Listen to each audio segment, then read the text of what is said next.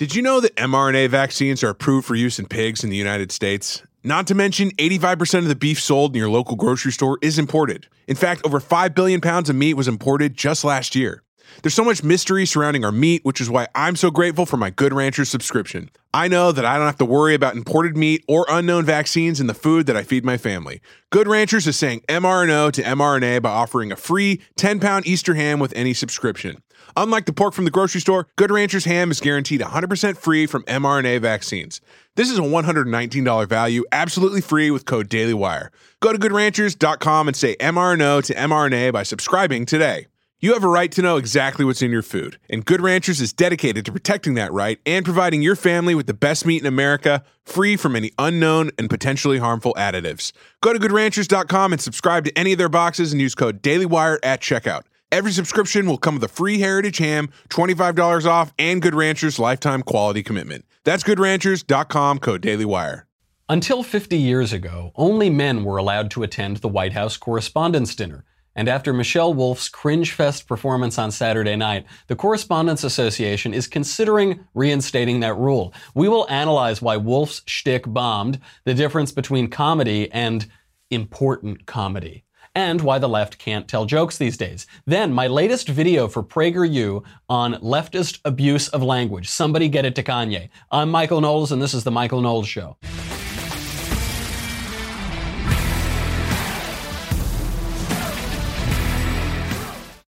So there's a lot to get to today. It is also, I didn't mention this at the top, it's Cecile Richards' last day at Planned Parenthood. She's the maniacal ghoul who has run Planned Parenthood for a decade, and I'm so, sort of sorry to see her go. I'll explain why. Uh, we'll also play the audio of my new PragerU video at the end here, mostly because I really want Kanye to see this. Kanye is now on a run of Scott Adams, Jordan Peterson, Candace Owens. I think this is the time for him to see my PragerU video, so please tweet it at him. It's about language. It's about if, how you can, if you control the words, you control the culture. So you know, go find it on YouTube, tweet it at Kanye. I'd really appreciate that. We're really we're tr- really trying to expedite his process in political transformation here before we get to these things, because I'm I, I want to analyze this Michelle Wolf thing bit by bit. There's a ton of fake news about it. Everybody's lying to themselves. Nobody thought it was funny. We will explain why. I actually know why her shtick failed. Before we get to that, we have to talk about a new sponsor and one of the coolest sponsors ever. This is Little Bits. Little Bits is an award-winning platform of easy to use electronic building blocks for creating inventions large and small. This is, without exaggeration, the coolest toy I've ever played with. This is, I don't know if you've ever seen these. So they have, they, they sent me this, uh, this toy so I could play around with it. I'm supposed to send it to my nephew, which eventually I did, you know, but I wanted to play around a little bit first. It is the complete droid kit, like the Star Wars droids. Uh, six bits, 20 droid parts, three sticker sheets, free app. If this thing existed when I was a kid, I would have died for it. It is so, and I, so they send me the thing, and I say, okay, I'll give this to my nephew. I think he'll really like this, you know. I, Uh, I'm just sitting here in my studio. The office floods in 28 year olds, 30 year olds asking me if they can have this toy. Try, literally trying to take this toy from a child. I said, no, absolutely not. But it is really, really cool. Even adults like this thing. Uh, it, so it's got this app with step by step instructions and video tutorials. It's kind of like, you know, you can you build it up and then you kind of program it. It's really, really cool. It's got drive mode, force mode, self-navigation, 20 authentic droid sounds from Star Wars films. You can reconfigure it in different ways. So you can create new droids. 22 missions in the app to teach their droid new skills. Uh, you can customize new ones, give them personality. It's also a great way for kids to learn how to code. So there is this educational element, but it's really, really cool. Kids learn to control the electronics with code in missions. It does require a smart device, so you do it all from your phone. So, so cool. Um, my, so I, I sent this over to my nephew. He is so excited. I didn't realize, you know, I'm not in the toy culture that much. This is like the thing to have. You have to get it little bits. Uh, he he is he is truly ecstatic about it. So visit right now. Don't say I never did nothing for you. Visit littlebits.com slash Knowles, K-N-O-W-L-E-S, just like Jay-Z's wife. You will get $10 off a Droid Inventor Kit. Buy it. It's the coolest thing ever. Get it now for Christmas. This is really the hot toy. It is so cool. I was like a real Star Wars nerd as a kid. If this toy had been around when I was a kid, I would have been insufferable for my parents. Uh, get the Toy Association's 2018 Toy of the Year for your kids and inspire invention. You know, when Christmas and the holidays come around, you never know what to get kids. Get this. Get it right now and you'll save $10 littlebits.com slash Knowles, K-N-O-W-L-E-S, $10 off a Droid Inventor Kit. Okay. So the White House Correspondents' Dinner was on Saturday. They call this Nerd Prom. And by they, I mean the people who go. No one else calls it Nerd Prom. Not like regular people don't call it Nerd Prom. And it isn't Nerd Prom. This is so absurd. This is so self-aggrandizing. It's all these, you know, journalists and bloggers and TV types, and they call it Nerd Prom because what they're saying is we're really smart. It's nerd prom because we're so we're nerds. So we, you know, we put on our tuxedos and you're not nerds. Nerds are smart. Brian Stelter and Don Lemon and Jim Acosta are not nerds. They're they're dummies. I'm sorry to say. I don't want to be mean to you guys. I don't but you're not nerds. You can't call yourselves nerds. You you look good on TV. At least Jim Acosta does. You know, you don't but you're not nerds. Like Jim Acosta just the, I think the height of his intellectual activity is staring at himself in the mirror and smiling. That is what Jim Acosta does. So uh, that this happened on Saturday. A ton of backlash against the main performer. So the, the White House Correspondents' Dinner has been going on since the Coolidge administration, and uh, they they would always have some sort of entertainment. Some celebrities would show up. Sinatra started going in the 70s, and by I think it was 1985, that was the first year they invited a comedian to give the monologue at this event. Now. Uh, the, you know, these have been going on for a long time. They had some good ones in the early 2000s. Norm Macdonald came; he was great. Uh, Darrell Hammond came. Even Stephen Colbert pushed the edge a little bit, but he was still fine. This woman bombed. I mean, it was really awful. It, she totally bombed, and now some people are trying to defend her and say it was good, even though really no one thinks that. He, the View, leave it to The View. Here are the ladies at The View defending Michelle Wolf's monologue.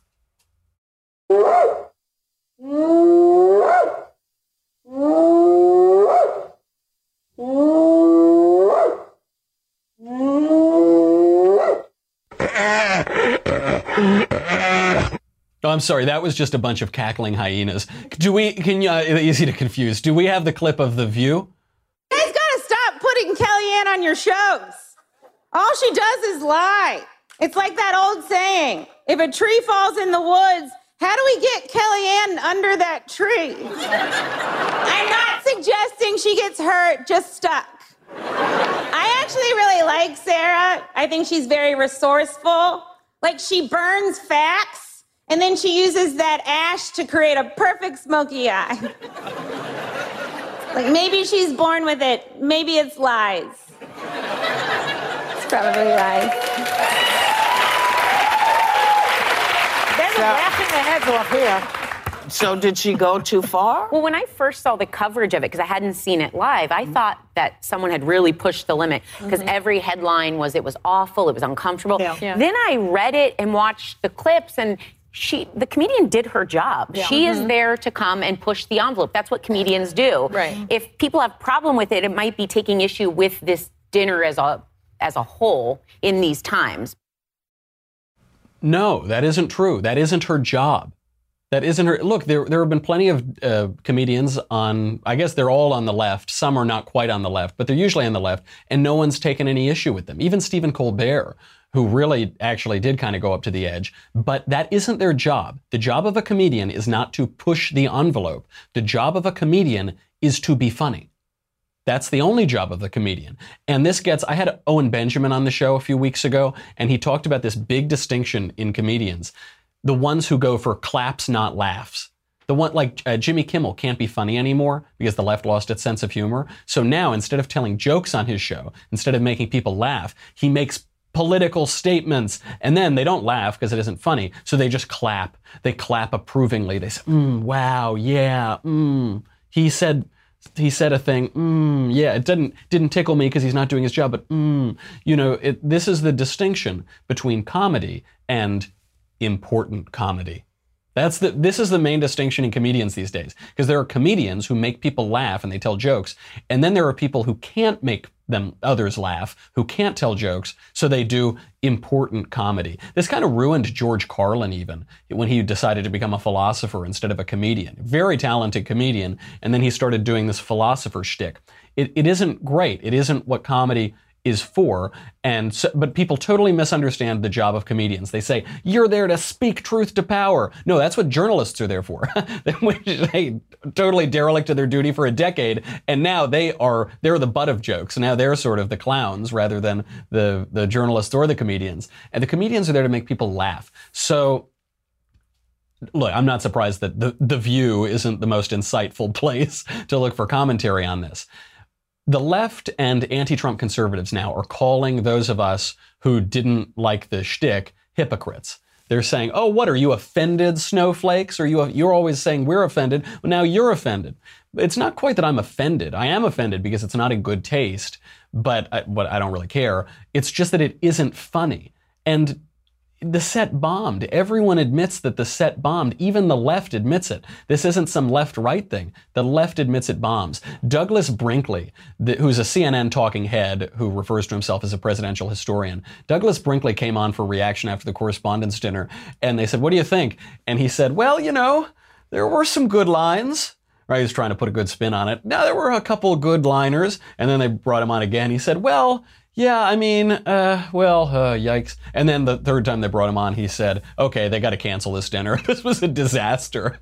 Uh, Margaret Talev, the head of the White House Correspondents Association, she defended Wolf. She called Wolf a talented comedian who had a message to deliver, and she did deliver a message again, you're this is back to the views misunderstanding of comedy. The point of comedy isn't to deliver a message; it's to make people laugh. So then, the head of the White House Correspondents Association said, Unfortunately, the entertainer's monologue was not in the spirit of that mission to unify the country. So even the White House Correspondents Association threw uh, this woman under the bus. Maggie Haberman criticized it. Maggie Haberman, more than basically any journalist, was totally in the tank for Hillary. The Hillary campaign openly talked about this with one another in memoranda that have since come out. But Maggie Haberman tweeted out, she said, that the press secretary, Sarah Huckabee Sanders, sat and absorbed intense criticism of her physical appearance, her job performance, and so forth, instead of walking out on national television was impressive. Because the, Michelle Wolf was really crude to the to President Trump, and then almost expli- uh, exclusively the women in the Trump administration. Those were her two targets: Trump and the women in the Trump administration. Now, I have to say, a lot of this sounds like a little too Little Too Late because everybody was laughing in the room. I don't know that it was like real laughter, but it was uh, at least performed laughter. All of those left wing journalists there, they, they gave her her laughs. They played into some of the bits. Some, you know, she did this thing. Well, we'll get to it in a little bit, but she, uh, Michelle Wolf had this segment where she would call out something and then the whole audience would call back. So they were in it. And then they realized how awful it looked afterward. And they said, okay, we got to throw her under the bus. We've got to throw Wolf under the bus because Wolf was vulgar. She was vicious to women about their appearance. She was profane. She was, and, and what all of the media people realized, because they were all laughing in the room, but then when they left, they said, uh oh, now we can't criticize Trump for those things. Uh oh, Yikes, we just destroyed our main line of attack against Donald Trump. Oh, yeah, that was really bad. We hate her, yada, yada, yada. So, in that way, I think it was really a great event because it, sh- it showed them to be the hypocrites that they are. So, the other ridiculous lie that's going around is that Wolf mocked everybody. Uh, look, she mocked everybody. Only the GOP is getting offended, you little snowflakes, but she mocked everybody. The Twitter description of the trending story of the White House Correspondents' Dinner, written by Twitter, said Wolf doled it out to everybody. Wolf tarred everybody. Uh, NBC analyst Howard Fineman wrote about this. He said, he tweeted out, uh, regarding Michelle Wolf, one, yup, crude, blunt, pitiless. Remind you of, say, a president? Hmm. Number two, she torched everyone, even Democrats, Stormy Daniels, the media. Three, she wasn't playing to all of America or the room, but to her Netflix deal. Four, she was invited. Five, it's not her job to behave. And six, she's funny. Basically, none of that is true, or if it's true, it shows that she was terrible. Number one, right, he admits here that this was more about attacking the president than being funny. They just want, they're out for blood. They want to attack the president. So it, it wasn't, it, it was about attacking the president, right? Number two, uh, that's a lie. The, the few jokes that she told about Dems were compliments. They were, you know, this is, I think they called it Ben Smithing after the founder of Politico, or after uh, uh, the founder of BuzzFeed, I suppose. Uh, he, ben Smithing is when you say something mean about Democrats, but it's just mean enough to get credibility as an attack, but then it's uh, not so mean that it actually hurts. So one of the jokes that Michelle Wolf said was Democrats are bad because they lose sometimes. You know, they're really bad because they lose elections. Uh, the the whole joke was, you know, Republicans could nominate Jeff pedophile Nazi doctor and the Democrats would still lose. So the whole joke is Democrats are great and the only flaw is that I don't know, they're not charismatic enough, but they're really good. Another joke was that Rachel Maddow is just too smart for TV. She, oh, Rachel Maddow is way, way too educated for a popular TV show. Ha ha ha, that's the, that's not a insult. That's not an attack. So then number three that uh, the NBC analyst says is, uh, she, that means she didn't do her job. She didn't, if, if she's playing to all of the uh, playing to all of these places other than the room, then she didn't do her job. It, you know, yes, he says number four, she was invited, but that was that was a mistake to invite her you know, it, it's it's not her job. Sure, it's not her job to behave, but it is her job to read the room and to entertain, which obviously she did not do. Obviously, the reaction shows she did not do her job, and she isn't funny. She isn't funny. She just makes political statements that this guy at NBC likes. But that's not the same thing as being funny. There are plenty of people who, on the conservative side, who say things that I like who aren't funny that that's good. I like them, but it, that doesn't make them a comedian. Now, the final left wing attack here is that it is hypocritical for Trump supporters to attack this woman for being vulgar and profane and not having class or anything and not being funny. They say it's hypocritical because Trump, you know, Trump says mean things and he says vulgar things and all that. I will explain to you why these cases are completely different. Here is a, a classic uh, example from Donald Trump from one of the debates with Hillary Clinton. Oh, it is. Uh, it's just awfully good that someone with the temperament of Donald Trump is not in charge of the law in our country. Yeah, because you'd be in jail. Secretary Clinton.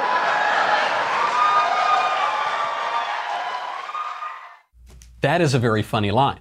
That shows a quick wit. It wasn't scripted. He, you know, Michelle Wolf was reading from her script all night, but that was extemporaneous, very quick wit. Now, if, if Michelle Wolf were to try to do a joke like that, she would probably just yell in that nasal voice, You're a criminal. That's what she was saying all night. You lie, you're a liar, you lie. And so she, you're a criminal, but that's not funny.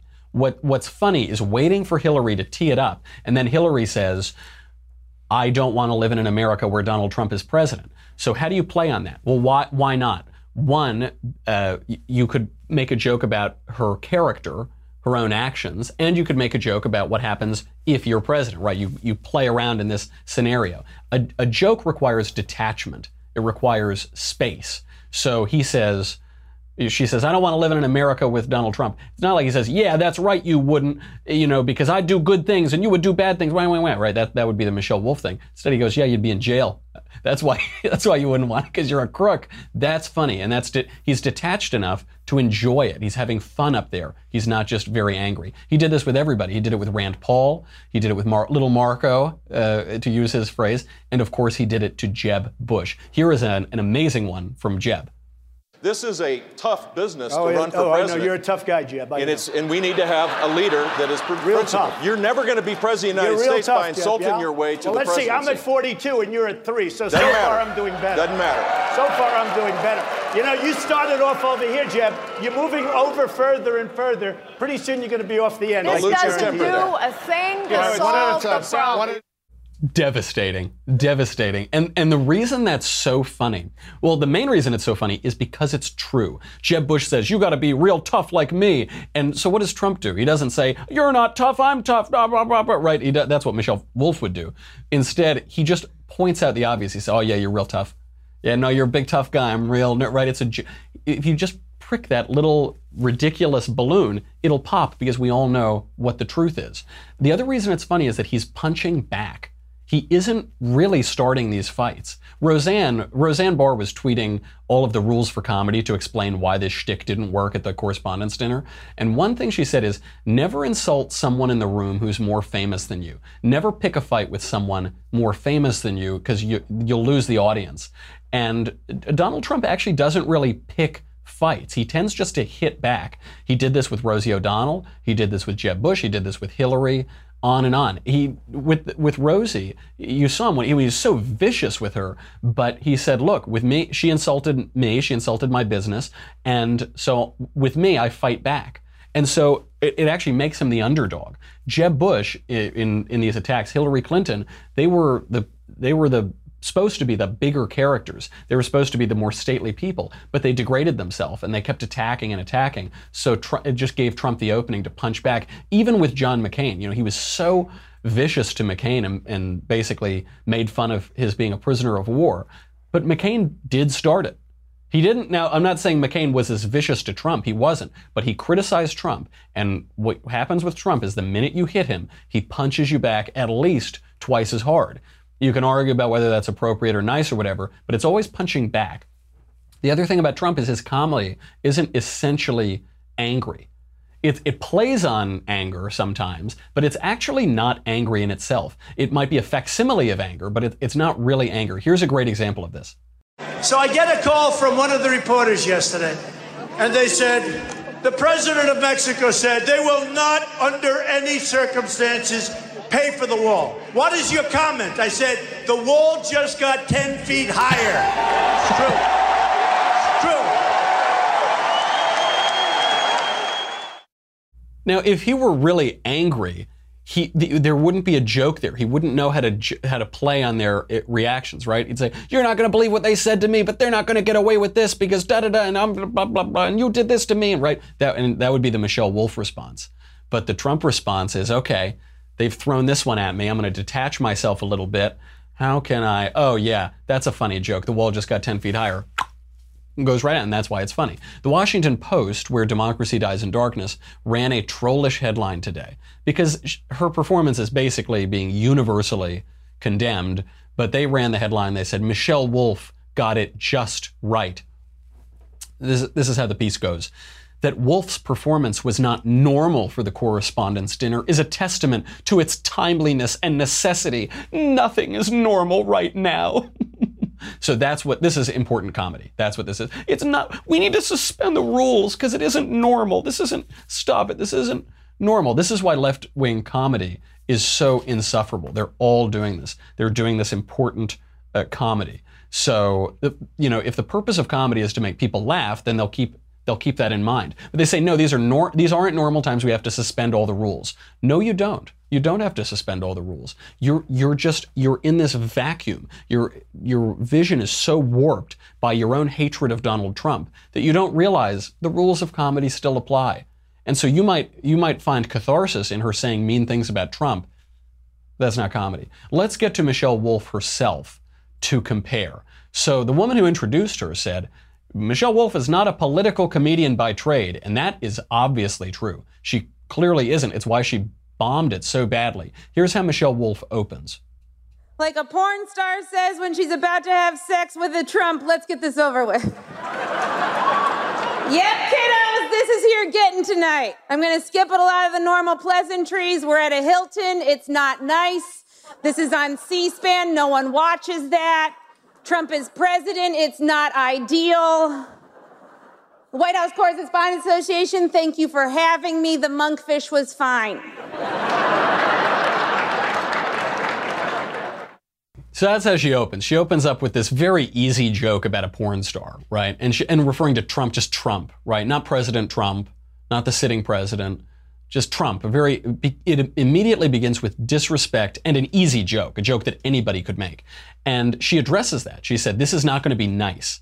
Everything about this is not nice. Right now, it's supposed to be this glitzy affair. Black tie, you know, the, these journalists get to go out for a night and pretend that they're movie stars, are celebrities there. So it is supposed to be elevated and, and a little glamorous. That's been the way it's been for, for decades and decades. It's a charity dinner. So it's, but, but she says, no, this ain't going to be nice. I'm going to make this unpleasant and tense and debased and ugly and just blah right? And so you you already know where she's coming from. She's not coming from a healthy place. She's not coming from the kind of place where you would laugh and tell jokes. She's saying, this is a miserable time and you're going to be miserable with me. I identified 48 statements that she intended to be jokes. Because I watched the whole thing, I watched it, those parts of it a few times, and I was able to identify 48 lines that she would probably call jokes. They weren't quite jokes. I say that the, the Oxford English Dictionary definition of a joke is a thing that someone says to cause amusement or laughter, especially a story with a funny punchline. Now, forget that these didn't really have punchlines, a lot of them. A lot of the statements were just statements. They weren't jokes. They weren't intended to make people laugh. Maybe maybe that she wanted people to laugh, but they they didn't follow the arc of what an actual joke is. So she'd say, so and so lies and is a liar so and so is a disappointment to women. She used that line a bunch. Said, yeah, Ivanka Trump is a disappointment to women. But that isn't a joke. That's just a, an insult. But it's not an, it's not insult comedy. It's just you just don't. That's what you think. Okay, that's fine. So regardless, I wanted to include that because that, that's 48 statements that might have been intended to be jokes. A, a full 22 of them were uh, just about genitals and a 23rd flew directly from the genital to the scatological. so 22, 20, 23 are occurring below the waist, and uh, 22 were just about genitals. I'm, I'm actually surprised she did this because this sort of thing is a parody of bad female comedy. This is what you get from Amy Schumer when she's not stealing other people's jokes and Sarah Silverman. You, it's, it, it's the, the easiest, grossest, comedy that usually people don't really laugh at. South Park perfectly skewered this sort of fake comedy. Hey, girls are funny, Wendy, okay? Get over it. Just do women's comedy stuff, you know, talk about how fat you are and how you want to have sex with guys and then say, my vagina a lot. That, that is it. That and is there. Trey Parker and Matt Stone are making fun of the Amy Schumer, Sarah Silverman kind of comedy because it's that isn't funny. I suppose they think it's funny because it's incongruous, right? They're playing on an incongruity. So they say, well, women are perceived as being very feminine and nice and pleasant and graceful, and we're going to be explicit and vulgar and materialistic and profane. But the thing is, that doesn't work any, that only works once. That only works in the 80s.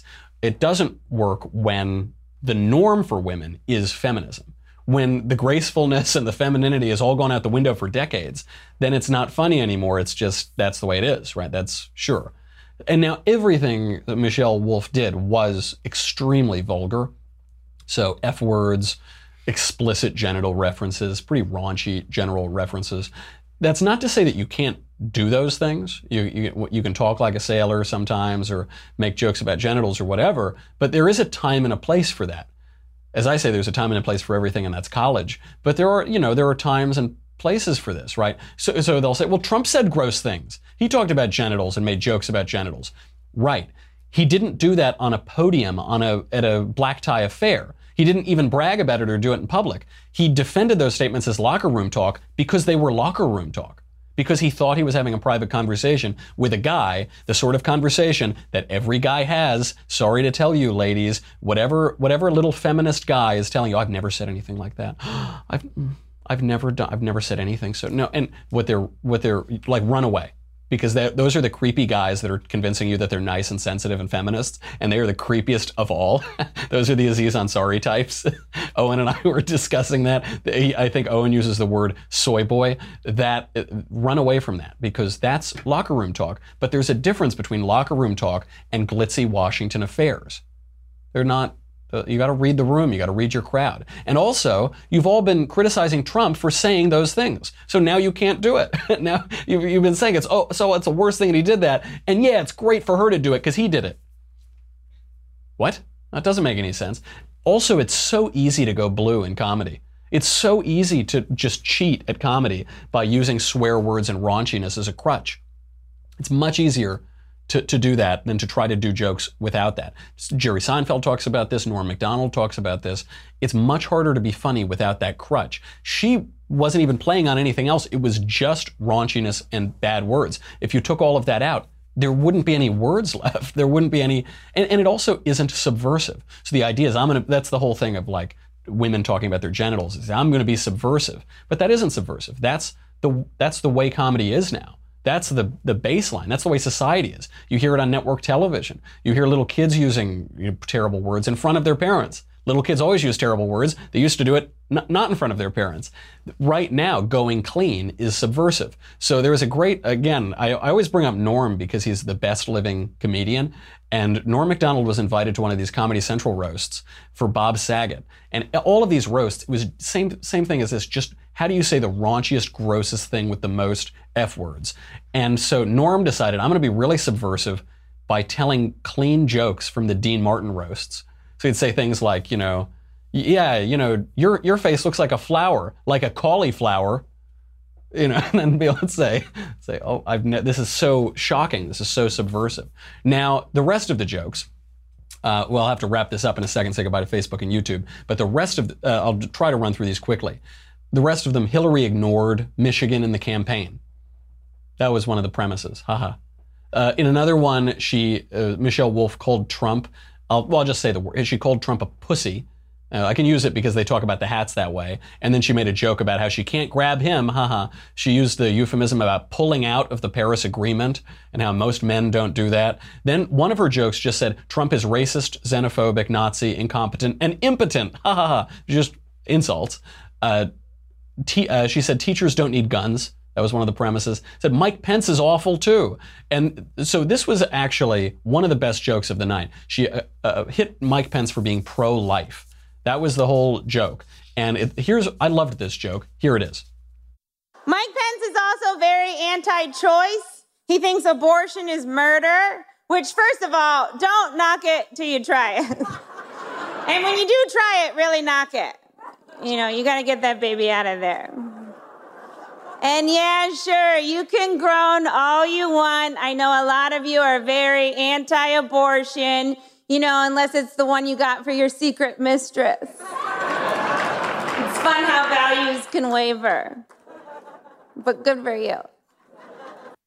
This was probably her best joke of the night. One of one of two that were passably funny. And the reason it's, it's not that this joke was terribly funny. It was pretty horrifying it could it would have been funny if it weren't such a horrifying image that it kind of overwhelmed the, the comedy of it. But and obviously she didn't get the room. Uh, this this was a totally inappropriate joke for an event like this. But it was pretty good because it killed all of the pro-abortion arguments. It actually did it sort of got to the issue. For instance she admitted that the baby is a baby.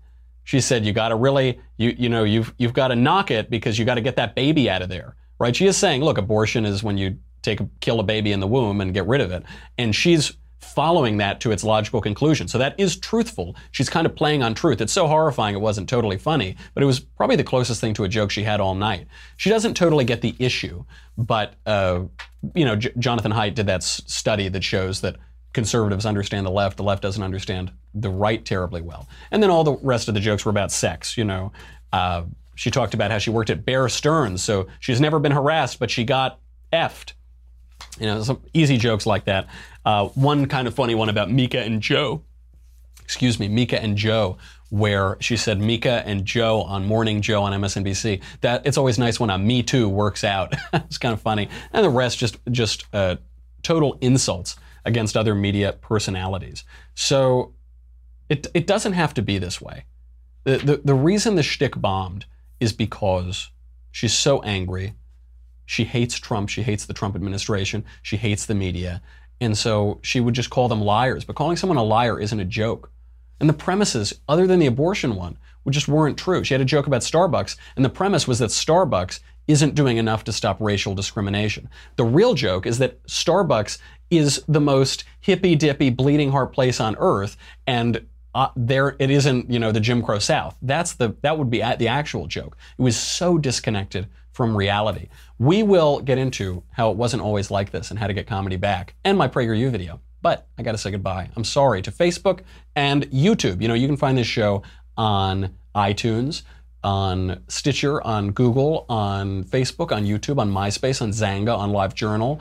I think you can get it on AOL Instant Messenger still if you text that like chatbot. I, I don't know. I mean, it's, it's in a lot of places. Go check it out. Go to dailywire.com right now for the rest of the show. You're really going to want to watch this and the PragerU video. But it's $10 a month, $100 for an annual membership. You get me, you get the Andrew Klavan Show, you get the Ben Shapiro Show. You get to ask questions in the mailbag, get them in, that'll be on Thursday. You'll get to ask questions in the conversation. Next one coming up, little old me. Go to the Daily Wire right now. None of that matters. This is what matters. This, this is what really matters. Because, uh, listen, I'm not willing, when you, when you sip a delicious ambrosia, you don't always want to switch. And right now I'm on the, the Kanye West Vintage 2018 for when Kanye West, the biggest pop star in the world, decided that he was going to start saying extremely conservative Republican things on Twitter. And the, the tears are still flowing. Thank goodness I, I brought this home over the weekend so that I could survive. Some of my colleagues, sorry to say, they perished. They didn't bring their leftist tears tumblers home.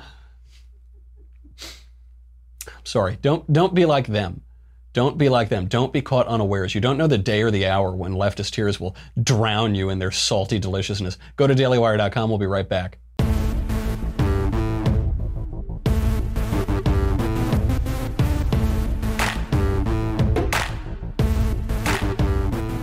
So it wasn't always like this. It wasn't always this vulgar and this crass and this gross. You know, it wasn't always this disconnected from reality at these dinners. I couldn't find a clip of uh, performers at these dinners because they don't really have them available until recently. But here's a clip of President Kennedy from the 1962 White House Correspondents' Dinner. Here's just an idea of how it used to be. Like uh, members of Congress, I have been during the last few days over the Easter holiday back in touch with my constituents and uh, seeing how they felt. And frankly, I've come back to Washington from Palm Beach and I'm against my entire program. We're just, we're just,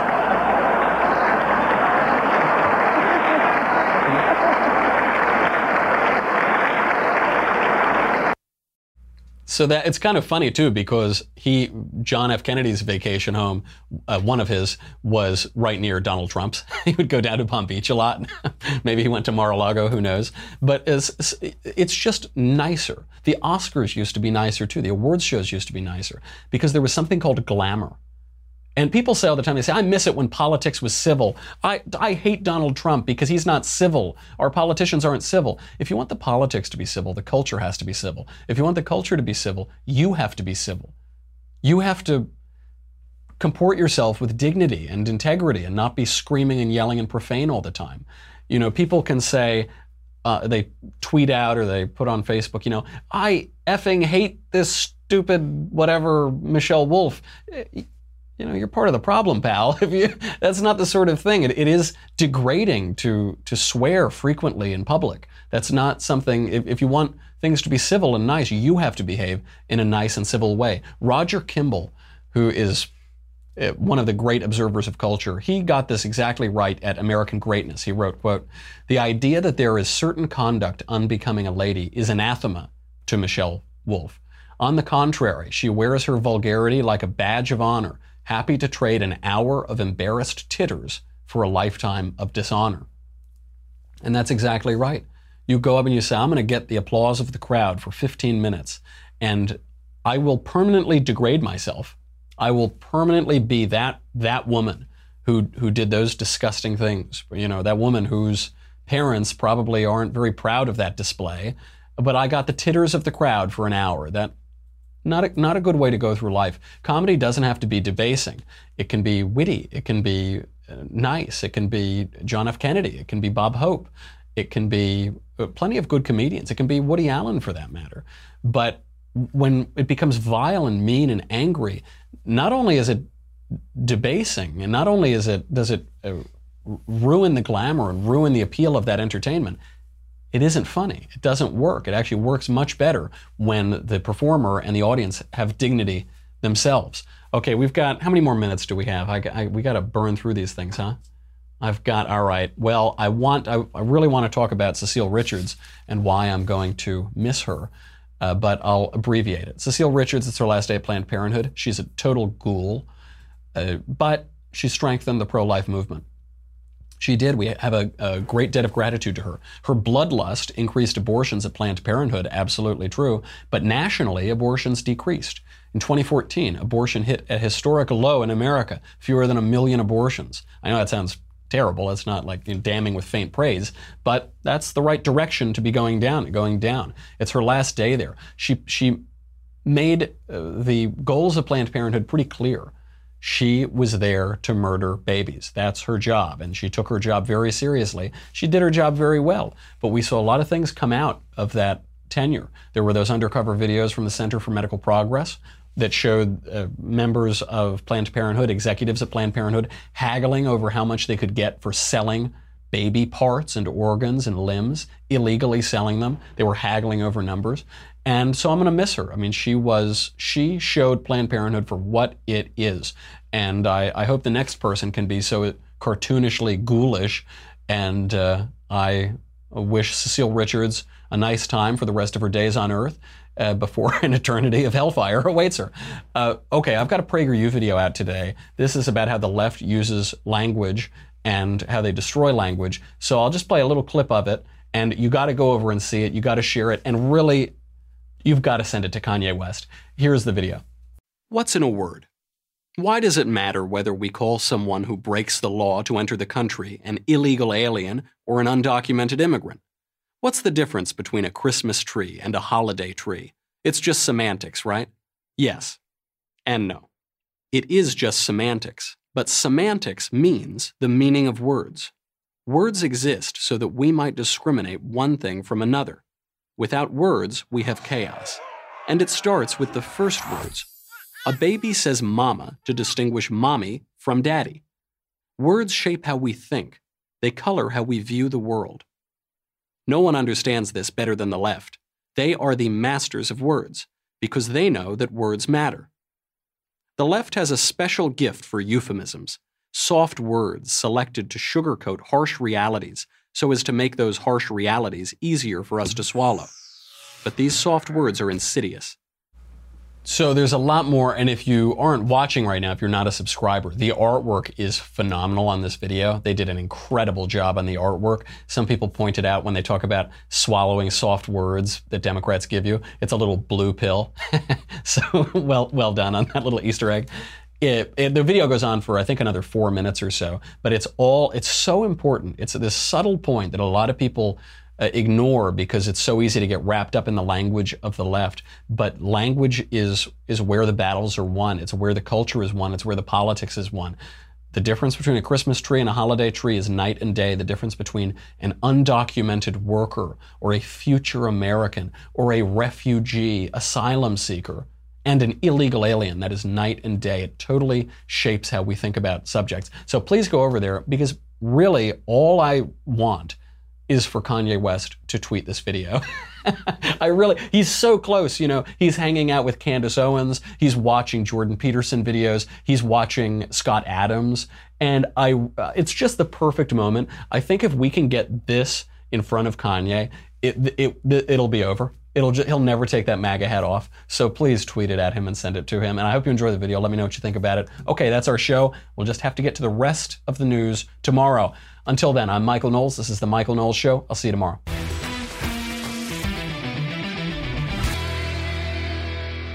The Michael Knowles Show is a Daily Wire forward publishing production. Executive producer Jeremy Boring. Senior producer, Jonathan Hay. Supervising producer, Mathis Glover. Our technical producer is Austin Stevens. Edited by Alex Zingaro. Audio is mixed by Mike Coromina. Hair and makeup is by Jesua Olvera. Copyright Forward Publishing 2018.